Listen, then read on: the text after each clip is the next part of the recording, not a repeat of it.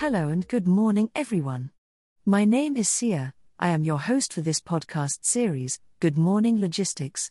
When we all thought we were done struggling with COVID 19 and its effects on logistics, the ongoing Omicron variant driven issues that have been plaguing key manufacturing and port hubs in China continue to raise supply chain concerns and leave things open ended for stakeholders globally.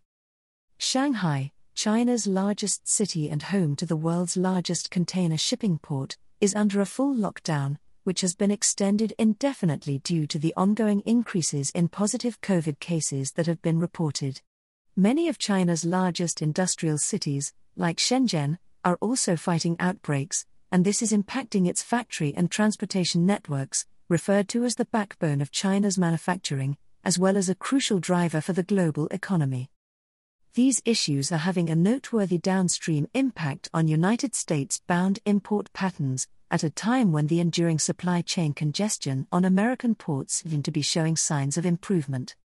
According to Judah Levine, head of research at Freightos, Transporeon's partner for data and market intelligence on ocean freight, quote, Some shippers are shifting to alternate ports like Ningbo when possible, and there are reports of carriers omitting Shanghai port calls. These developments are resulting in growing backlogs of ships not only in Shanghai but in Ningbo as well. End quote. So far, ocean terminals in the US are operating as normal and rates are stable. However, Judah also believes that a surge in shipments and rates might happen when operations rebound, because once the demand is back, vessel carriers and port operators might not have enough capacity to deal with it, as it seemed during last year's outbreak at Shenzhen's port of Yantian, when operations slowed down by more than 70% there for nearly a week, and resulted in a 20% spike in ocean rates to the US and Europe. In Europe, by the way, the impacts are no better. According to an article published by Reuters last week, the European Union Chamber of Commerce in China sent a letter to the country's cabinet detailing how its COVID control measures had disrupted European companies and urged it to revise its policies.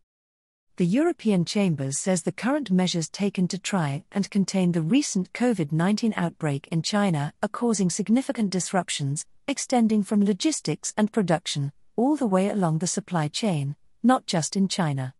A flash survey from the German Chamber of Commerce in China, conducted the week prior, showed that 51% of German companies' logistics and warehousing operations and 46% of German companies' supply chains were completely disrupted or severely impacted by the current COVID 19 situation in China.